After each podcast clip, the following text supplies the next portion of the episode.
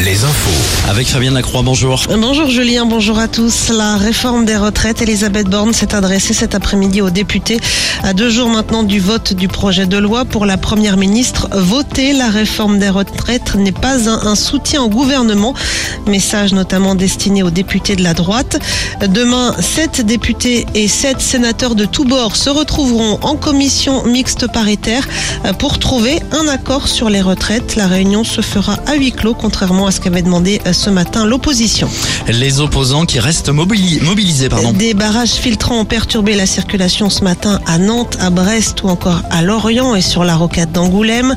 À Poitiers, une centaine de personnes se sont rassemblées ce matin toujours devant le lycée Aliénor d'Aquitaine. Et puis à Nantes, les éboueurs restent en grève au moins jusqu'à demain. Une disparition en Vendée, celle d'un résident d'un EHPAD sur la commune de Champ-Saint-Père. L'homme âgé de 78 ans est porté disparu depuis dimanche matin. Toutes les infos sont sur alouette.fr.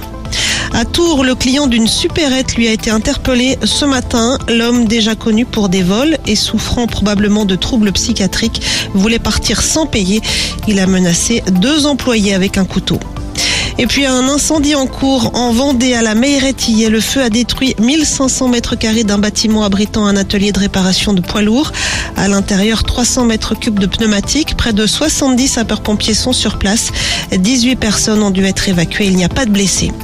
Gérald Darmanin lui est attendu vendredi en Gironde. Selon le journal Sud-Ouest, le ministre de l'Intérieur pourrait faire des annonces concernant la lutte contre les feux de forêt. On passe au sport avec euh, du basket ce soir.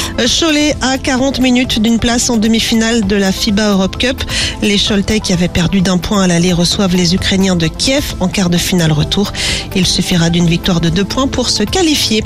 Et puis la météo avec des averses essentiellement au sud d'une ligne La Rochelle-Châteauroux cet après-midi.